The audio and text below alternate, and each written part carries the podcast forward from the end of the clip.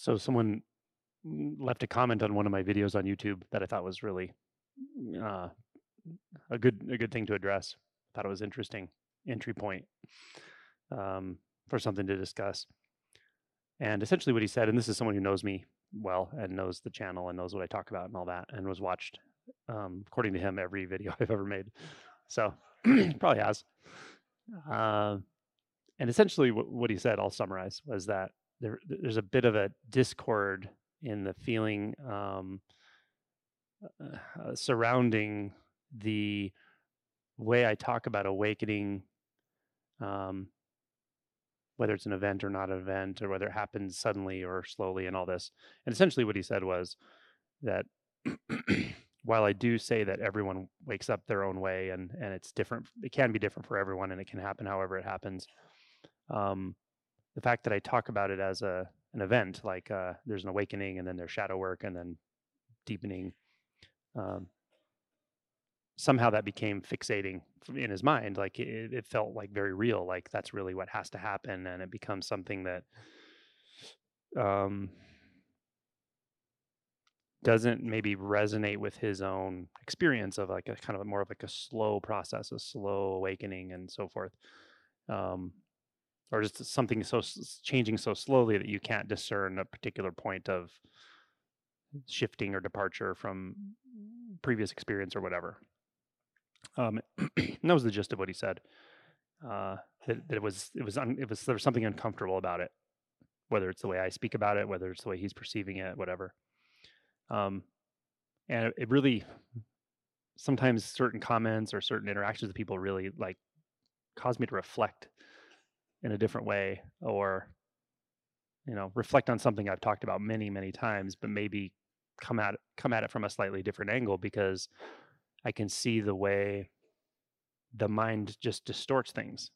It distorts everything. That's what it does. The mind is the consciousness is reflective consciousness is distorting in nature.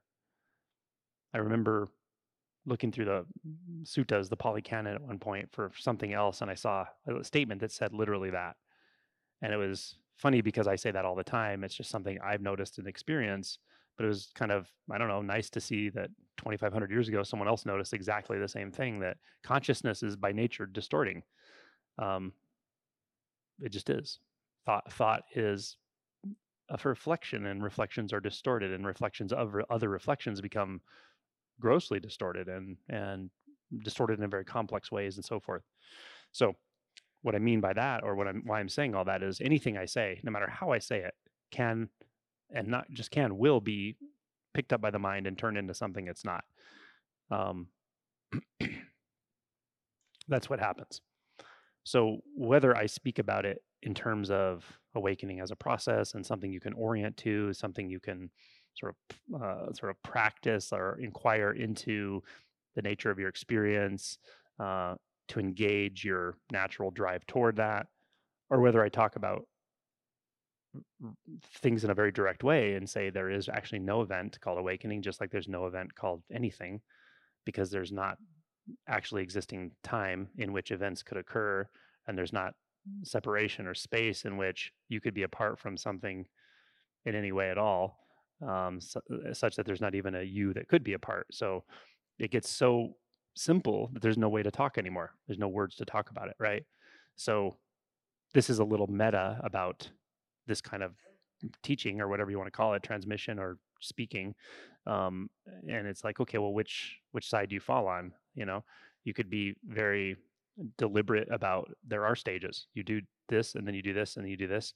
There's a fetter model that kevin Schanilec kind of elucidated that is based on the buddhist fetters which is very old of course um, which actually does work uh, but it doesn't work for everyone that does work for some people, but it's very stepwise. It says, no, you have to pass this fetter before you go to this fetter and this fetter and this fetter.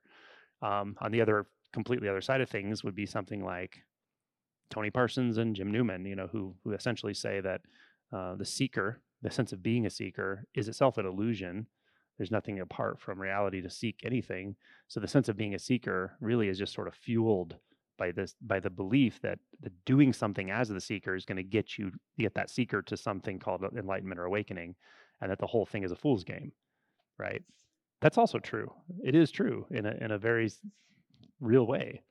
Um, but both ways of looking at things have side effects for sure. Absolutely. Either and, and both ways of looking at things can easily just be turned into another paradigm or another thought. Easily. It happens to both for sure.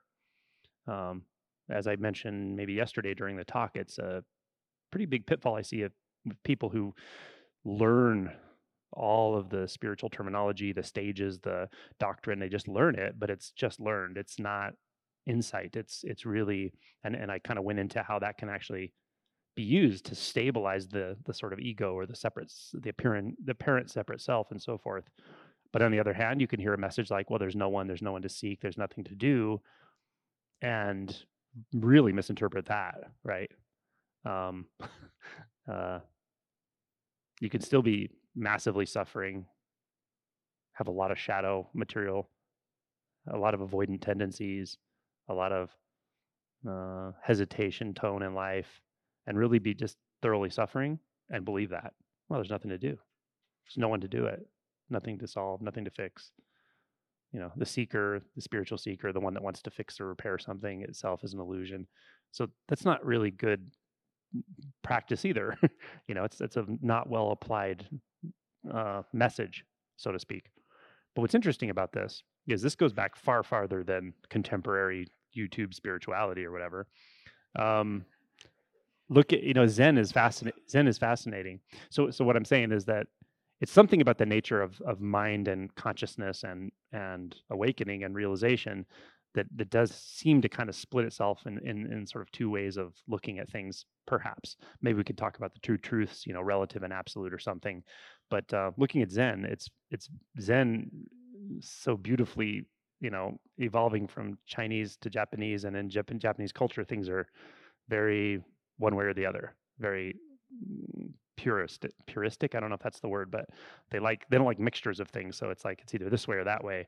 And so the soto and, and rinzai at least contemporarily i, I cringe to say this in front of um, kogen because he knows this stuff so much better than me and could give great lectures on it but at least in the contemporary last couple hundred years whatever the the lineages are, are uh, practiced very differently in one sense and that is soto and rinzai rinzai zen it's like no you have to go after that that fundamental illusion and you do that with a koan you do that with mu and you have to approach it with vigor and energy and pour all of your seeking into that one pointed you know and break through because if you don't break through you can believe all this stuff you can believe all the beautiful spiritual doctrine and and buddhist you know dogma but nothing will happen there's no transformation there's no shift. So what's the point right? And on the other hand soto is much much more at least contemporarily like sit and just realize your Buddha nature, which is also true. It, it, the Buddha nature is not apart from you. It's not. It's not other than this. Truly, yeah. Um, so those are, t- in one sense, very different approaches, right? Um, and yet the so-called goal is the same. The, uh, I guess, intended outcome is is the same. And to to add a little more historical and interesting context, there, um, my my lineage um, really would be um, through. So, so the awakening for me was while reading Three Pillars of Zen and reading some exchanges between a Zen teacher, master uh, Yasutani Roshi, um, in Japan in the probably in the f- late 50s, early 60s.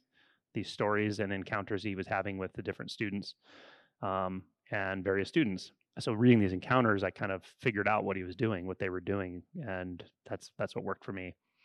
But Yasutani's uh, teacher, uh, Harada Roshi, uh, kind of grew up or came up in a in a Soto Zen lineage, and he, um, as the story goes, uh, saw or found that people weren't really waking up. You know, they they were they were sitting, and the, the Zen uh, tradition was intact, but people weren't actually waking up, and he just didn't like that. So he went and trained with in Rinzai as well, trained in the koan system, and and then he infused the koan system into Soto Zen, which is apparently not a common thing to do in Japan to like merge two schools in a sense that whatever, but that's what he did, and um, uh, and the that tradition has been a very robust tradition of intact transmission. Spiritual teachers or Zen teachers or Zen masters who were themselves awake and were able to propagate that, you know, even into contemporary uh, United States Zen centers and lineages and so forth. Um, and to me, that's that's very that shows very very deep insight on his part because the fusion the idea that um that it has to be one way or the other uh that's still of the mind to me. So i i think the way i kind of transmit or talk about this or put it forward is definitely a fusion and i did that not only intentionally but i instinctually do it. I do talk about the the the feeling that this is a path that awakening is an event in your future. And and really for me, that's an empathic movement because I empathize with the mind that does that and the identity with that mind. I understand that. I understand that that's how reality looks. It very looks looks very linear until it doesn't, and I'm okay with that. That doesn't scare me. I don't. I'm not afraid that that's not gonna that that's gonna hinder you from waking up because I know what your awake nature is already. It's staring me in the face. It's not hidden from me or you. So I'm not concerned with talking in relative terms. It doesn't bother me. I'm not I'm not I don't feel fixated in having to speak in either relative or absolute terms. At the same time, it's very easy and um, it's very easy to speak in absolute terms or perhaps to point to the truth that there's nowhere you're going to go. You've never gone anywhere. I know it feels like it, but you're not going anywhere. You've never gone anywhere, and you don't need to go anywhere for awakeness to know itself. In one sense, awakeness already does know itself, simply very, very simply. So I guess my style, so to speak, is to actually move in both spaces. But back to the comment, um, what's interesting is even when I again and again and again and again point out that yes, I have to talk about awakening as an event because that's how language is structured. and yes, it is not. It's not an event. It's when events stop. It's when the sense of being someone moving through a series of events is seen to be a false experience or a mm, not a real thing. That's that is the definition of awakening so it's very contradictory. Language doesn't work for this. It's not designed for this. So i just do my best right? Um, uh, so no matter how many times i say that other part how many times i say it's not an event it's already right here the seeking mind won't hear that part. It'll kind of hear it. It'll go oh yeah that, that's cool. That sounds really good but okay how do i get to that that's just what it does. It's just going to keep doing that. And that's okay. It's okay that it does that. But but what's fun about this, fun about this whole thing is it is very individual because people come to the end of that seeking in very different ways. And some of them become like it's almost like an iconoclastic thing. That's like the Tony Parsons thing. It's like suddenly looking back and realizing, realizing that 30 years of seeking with Osho and all the other stuff, you know, that was just nonsense. There's nothing to seek. It's right here but I just don't wholesale throw away all that 30 years because to me there is cause. I mean, to deny causality is a little silly, right? So, um, so it is it is valuable to seek, but not because the seeking causes an awakening, because the seeking exha- because the seeking exhausts the seeker. That's it, and it's true. That's what mu is. Mu exhausts the seeker. It destroys it, burns it up. But it doesn't say it's not there. It says it's there. Use it. Utilize it. Um, these dichotomies are kind of all over the place. Like you could almost look at, I don't know, like N- Nisargadatta versus Ramana Maharishi. The way they express maybe is a little different. Nisargadatta is very direct pointing. Everything's very direct, right? Uh, Ramana also very direct in a sense, but also his book, uh, Who Am I? I mean, he very much tells you how, how, to inquire. He tells you inquire, and he talks about effort. You know, um, again, seems like a dichotomy, but the the goal is the same thing, right? Uh, so when it comes to is there is there a, a dramatic shift called awakening? Is there something that's very obvious, um, or is it can it be just kind of a slow thing and then you look back and realize it can be either way, of course, whatever. Um, but I don't and I don't care. I, I care about the insight the insight is obvious to me when people come up on stage and they're, they're, sometimes not sure they've had an awakening or whatever and all of a sudden it's just there's just nothing but presence and it's very very obvious to them and there's no doubt it's undoubtable that's awakeness. I don't care what event that, that seemed to occur around that or whether they remember it or how they remember it or how big of a deal it was. Awakeness is awakeness, but the insight has to be there. If the insight's not there, this can all become dialogue very quickly. This all can become conceptual very, very quickly. Uh, so it's really critical. The insight is critical. Uh, however, it comes about, whether it's slow or fast, whether you even think of it as an event or not, or it doesn't matter. It's the insight that matters. I will also say that if the mind is saying, well, for some people it's it's a slow burn and you know whatever, and for some people it's an event, and those both of those ways of looking at it to me are both conceptual. They're both concept. They're both in time. They're both in the illusion of time, right? So don't trade one illusion for another, right? Don't trade one illusion for another. Um, and there's some frustration too in the comment and so forth, um, which of course there is. And so my what I pointed to is I said, I'm not so much interested in is it this way or is it that way. I'm interested in the frustration. I want you to stop there. I want you to really finally feel that frustration deeply and profoundly and realize you can't control reality. And you can't control it by changing the model through which you're looking at it. You can change the you can change the veil all you want, but you're still looking through a veil. That's not gotten to the fundamental issue. You have to get to the fundamental issue, however you get to it. That's it. That's what you're called to do. the problem of birth and death, call it whatever you want to call it. But that you've got to address that directly, one way or another. Got to go to the identity and stop trading one paradigm for another paradigm. Slow for fast, you know, a big deal for a small deal.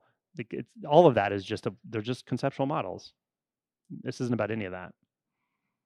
Um, and frustration is okay, and it can feel very frustrating when you really start to viscerally perceive you can't do anything here. You can't control this. You can't you can't force the hand of reality to make you wake up because you want to. That's the that's the illusion that's deeper than the conceptual illusion that we're abandoning through this process, however we do it. That I can control reality. I can make it the way I want it to make me feel better. It's that's a kind of mm, contracted way of experiencing. So yeah, if you feel frustration, if you've been at this a long time and no paradigms are working and you're mad and now you want to replace an old paradigm with a new paradigm and know, I'm just going to tell you that's just going to frustrate you too. You know, when do you see that the world of making paradigms is just going to fail you every time? Spiritual paradigms, all kinds of paradigms. It's just going to fail you. Frustrating? Sure. Disheartening? Sure. Devastating? Sometimes. But um, it's a good thing dispelling any illusion is a good thing.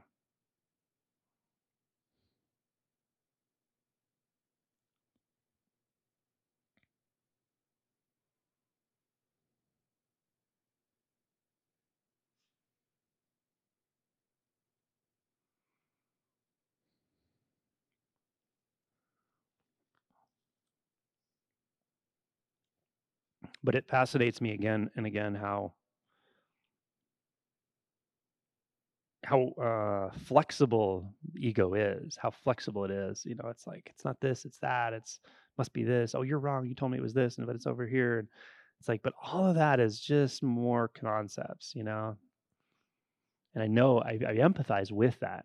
I know that world. I lived in that world, and it's enticing because it's it's one sense it's safe, right? It's safe to to get mad and disillusioned because of something you believed regardless of why you believed it, and then just pick something else to believe. Now I believe this is, you know, but it's there's still a level of familiarity that that's unbroken there. Um, and it's a false familiarity. Familiarity is an interesting one to me, an interesting word or um, pointer because there's definitely a familiarity that we are attached to uh, as uh, the familiarity with um, with our preconceptions, even the ones that are uncomfortable and we know they're uncomfortable and we tell ourselves we want to not have them, sometimes we still cling to them because of familiarity. So that kind of familiarity is doesn't serve us well. Um, it purports to keep us safe, but um, but again, because the mind is reflective in nature, it's not the kind of familiarity that really does keep us safe. Um, it's familiarity with a with a series of reflections, and all of that is disassociative or avoidant at some level, and so we remain familiar, uh, or we remain uh, clinging to the familiarity of that disassociation. So while it's uncomfortable, it's familiar. So can we flip that around and move into the unfamiliar, not knowing if it'll be comfortable or uncomfortable? And the, the moment you choose to do that may feel rather uncomfortable.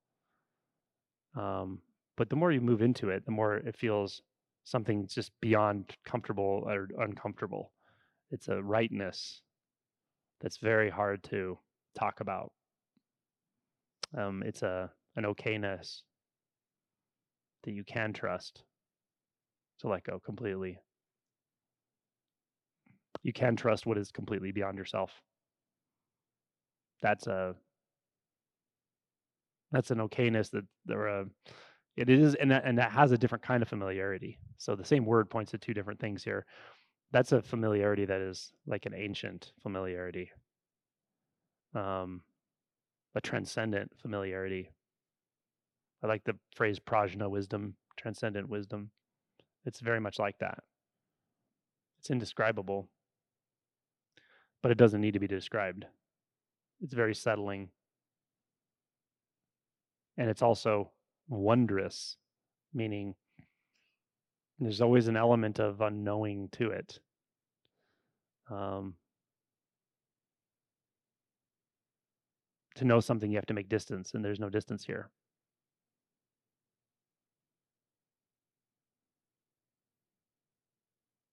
So it has a different kind of familiarity, a non personal, non divided type of familiarity, an uncompromised, it's an uncompromised familiarity. The familiarity of conditioning is is a is compromised. We know at some level we're compromising or negotiating. This this deeper familiarity is uncompromised and uncompromising, by the way. It doesn't care how you want it to be. It doesn't care how you want things to be. It doesn't care what you think is right or wrong for you. but it's still the best thing for you, for sure. It's the best thing for all parties involved. Um, but it takes some mm, adjustment to trust that.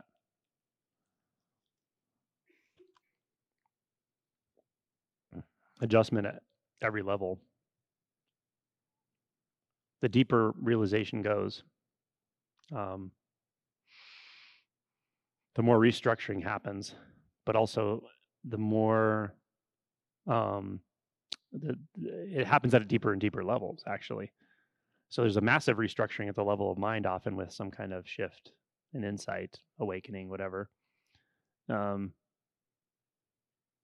and we then we be, become we come face to face with our shadow material, which is emotion. It's a it's a deeper level. It's a it's where consciousness meets the physical. Let's say, or is um, intertwined with the physical and there's a restructuring that happens in, in the emotion body where instead of avoidance and struggle and distraction and um, repression we learn that the, the the natural way is contact acceptance surrender and just acknowledgement maybe not in that order i don't know but it's it's those qualities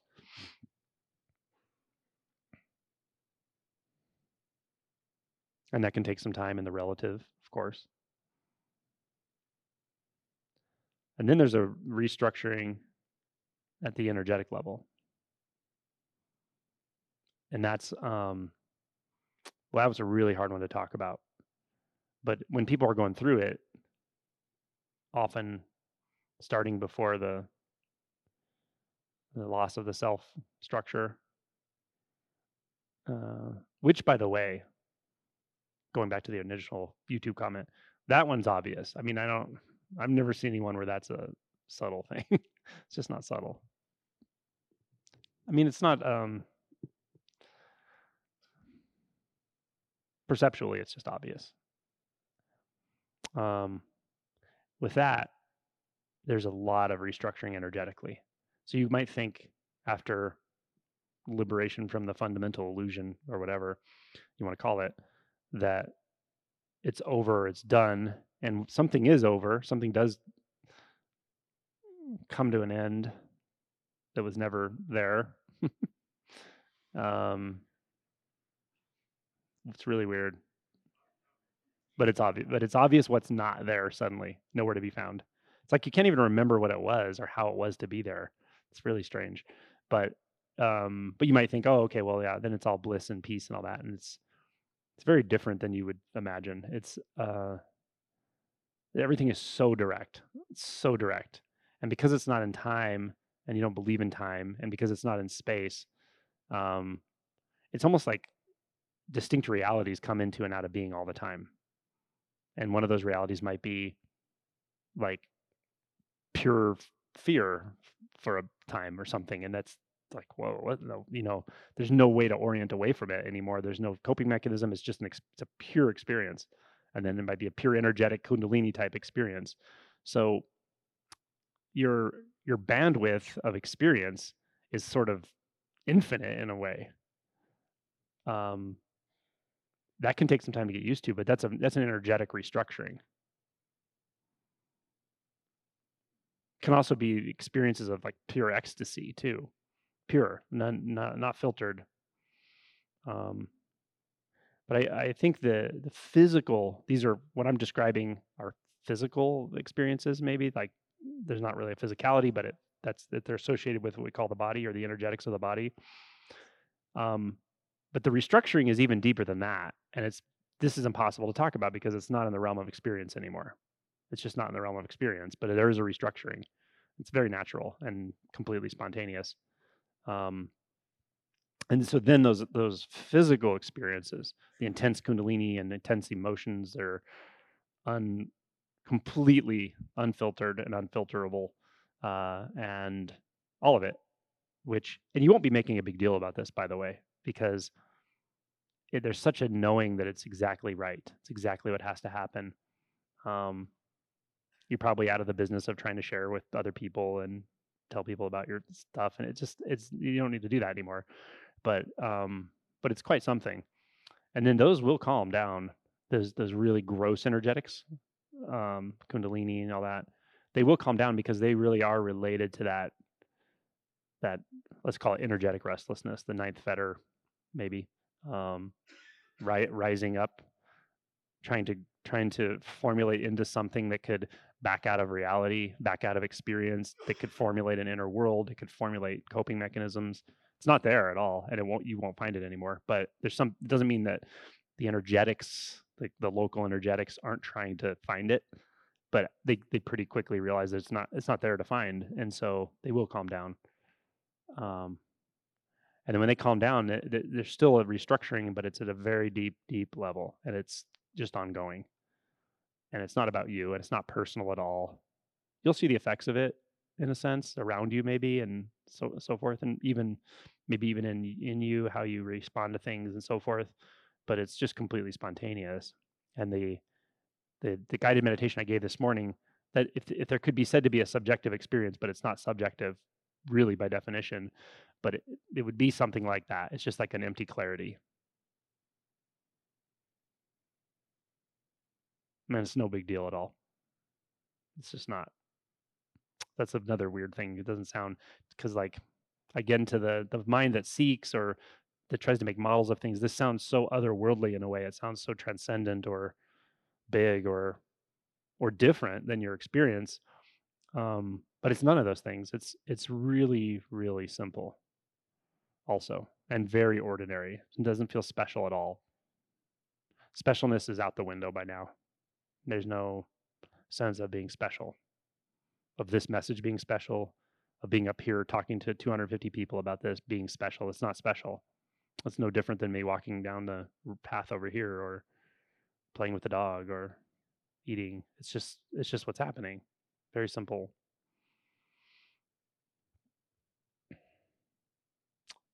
Could say like value systems kind of go out the window, you know. Um I don't need to concern myself with value systems of what's good and bad and more important and less important simply because the trust is so thorough now. It's, it's absolute it's absolute trust. Utter trust. Trust in what? Well, it's not in me. There's nothing there to trust. It's not in humanity because there's nothing there to trust. It's just empty clarity. So the trust is like in appearance, what appears. It's in spontaneity. It's in the words that come here from I don't even know where. I can't say they come from nothingness because there's I don't find anything called nothingness either. But something just moves the way it moves very naturally, spontaneously, and it seems to work somehow or know what to say, know what to do. But it's just trust. So so it's not even like you have to stand back and say, "Oh, I trust doing this versus doing that." It's not like that. It's just an it's trust in complete immersion, a trust in surrender. Trust in non-duality, really, in the, the non-dual, in the fact that there is no way that anything could act apart from anything else. Um, yeah, so even trust stops making sense here. But it's kind of a flavor of it, perhaps. So while the specialness of spirituality goes completely down the drain, really, um, it doesn't mean that you're, I don't know how to say it doesn't mean you're not oriented to to prajna wisdom or living truth. It's it's just that everything is that. Everything is that. There's no sep- there's no way to be a separate practitioner. There's no way to be a separate one holding the bodhisattva vows up as special. It's not like that. There's no way to separate. Because if there's a, something called practice, then what is it that's not practice? Um, if there's something called spiritual, well, what is it that's not spiritual? If there's something called mundane, what is it that, that that's not mundane? That doesn't make sense anymore. So, again, back to the term empty clarity, that's pretty good.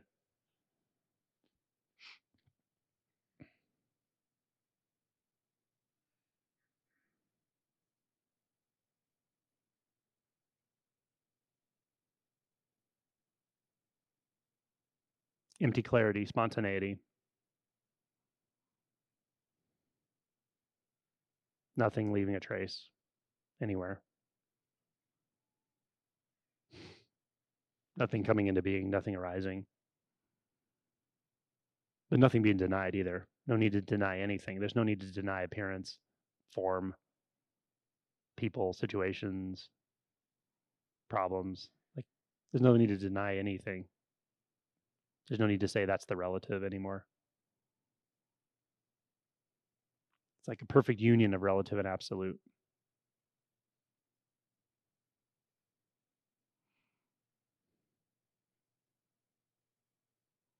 There's no um man. It's really nice to live without uh, without direction. Um like I can make a plan and I I can plan this retreat for next year and I'll, I'll announce when that is and stuff before the end of this. Like that can happen, but there's no there's no buy-in to it at all. There's no belief in it. Isn't that funny? I can tell you it, it will probably happen unless I die, but it doesn't. I mean, there's nothing here that feels like attached to it, that feels responsible for it, that feels like it has to go that way. It's just not. It's just not there. So it's like entering entering this moment, or I could say entering into the next moment or whatever, um, completely disarmed. So then you're available. When you don't carry something from one moment to the next moment, then you're just completely available. Everything is available. There's just availability. You're available. You're available. It's all available. It's just here because it didn't come from anywhere. it's not going anywhere. It's very strange in a way. It is kind of strange. It is strange, and it's strange and wonderful. Uh,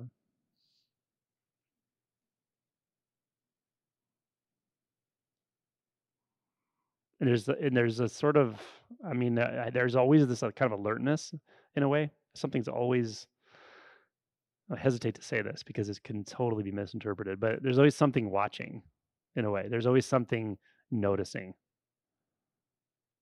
Like the moment someone, even in, in not in this setting, but in the moment someone starts to orient toward their true nature, if I'm interacting with them, like it's noticed immediately, in, instantaneously. There's an eh, there's an instant attunement to that. Someone starts to break a little bit out of that stereotyped conversation that's the hypnosis of mind identification, however that happens and wherever that happens, it's just suddenly like, oh, you want to talk about that? What is that for you? What do you mean by that? It just pops up, comes out of nowhere. And if it's for me, I don't know why it happened, but it came out of nowhere more and more, and then it turned into this. That's what happened. Um, it's the non non-existent Dharma vehicle is so infinitely powerful because it's non-existent. it's just par- everything's a paradox. Everything's a paradox. There's no way to talk about this that I'm that we're engaging here with language. But your body, movement, sound, sensation, it's singing it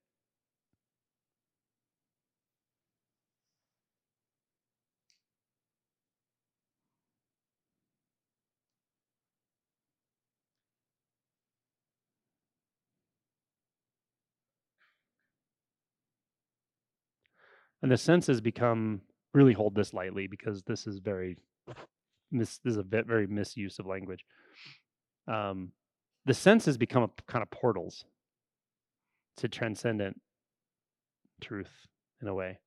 But it's this is extremely visceral or very felt. It's not a not a heady thing. It's not a conceptual thing for sure.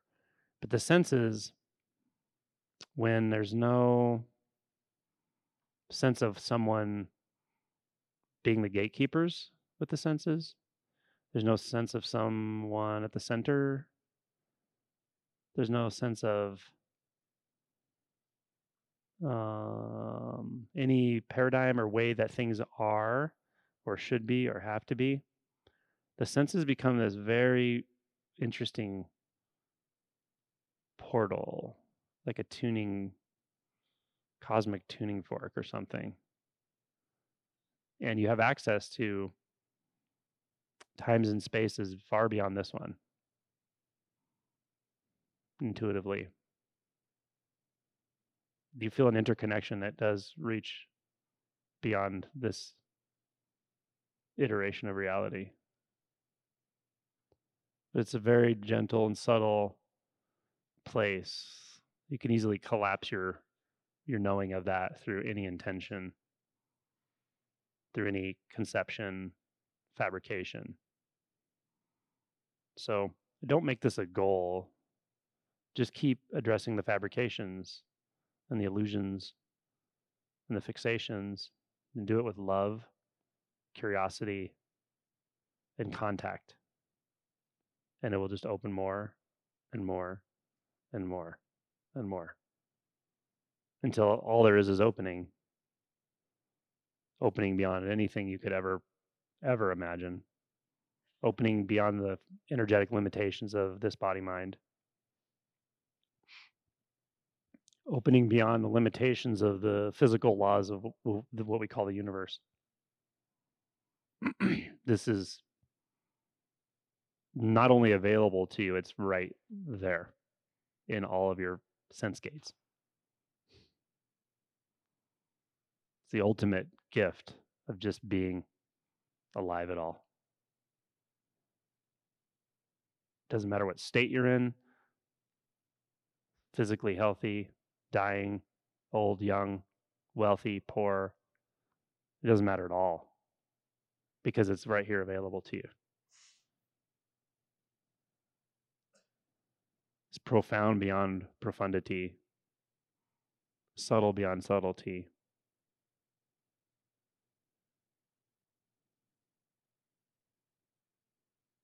infinitely flexible.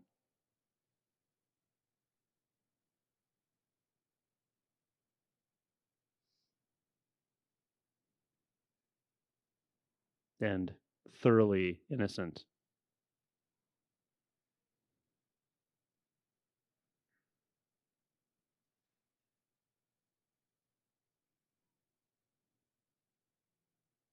How's our time?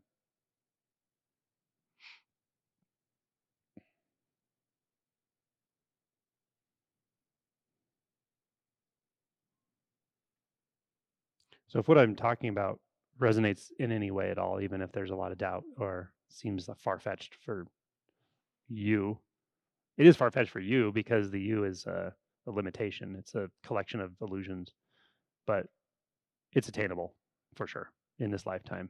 My Zen teacher said this in a beautiful talk one time. Nothing I've seen has convinced me otherwise. The limitation is how much you want to hold on to your doubt how much you want to hold on to the familiarity of doubt. That's limitation, but that's between you and your doubt, not between me and you. You won't convince me of it that you can't wake up. It'll never happen. um, so if this resonates at all in any any way, it's attainable, of course. Um, but and the but is this: you don't attain it by re- trying to remember this cool thing I just said and trying to like orient toward it. Just feel into it and then know that the more deeper you feel into it, the deeper you feel into presence, presence is going to show you that presence itself has all kinds of textures. And some of those textures are not what you want. They're uncomfortable, contracted, gritty, slow. And there's textures of mind that are really uncomfortable, like time. That's really uncomfortable one. But these are just textures. So it's okay to go through all those textures. It's okay to be um, to be that open space of consciousness or the open space of knowing that that really does allow everything in. Um, and and don't don't do the the traditionally spiritual mistake of picking and choosing. That's the like wide wide spirituality that's the bane of wide spirituality is picking and choosing. This is all about peace and bliss and happiness and don't do that to yourself because you will overlook, bypass, and repress intense emotions that need to be experienced fully, thoroughly, and ultimately integrated, really. But that's a natural process. They're integrated when they're not pushed away, repressed, etc. They're just part of experience. So to have to to to recognize, know, and realize this infinite bandwidth of experience I'm talking about, um, you have to realize the infinite bandwidth of experience within yourself and within in the emotion body and um, see everything that's there feel everything that's there. So just know this process is very nonlinear topsy-turvy very uncomfortable at times. Just don't go to the mind to save you because it won't. It'll just confuse you. Go to experience. Go to surrender go to contact.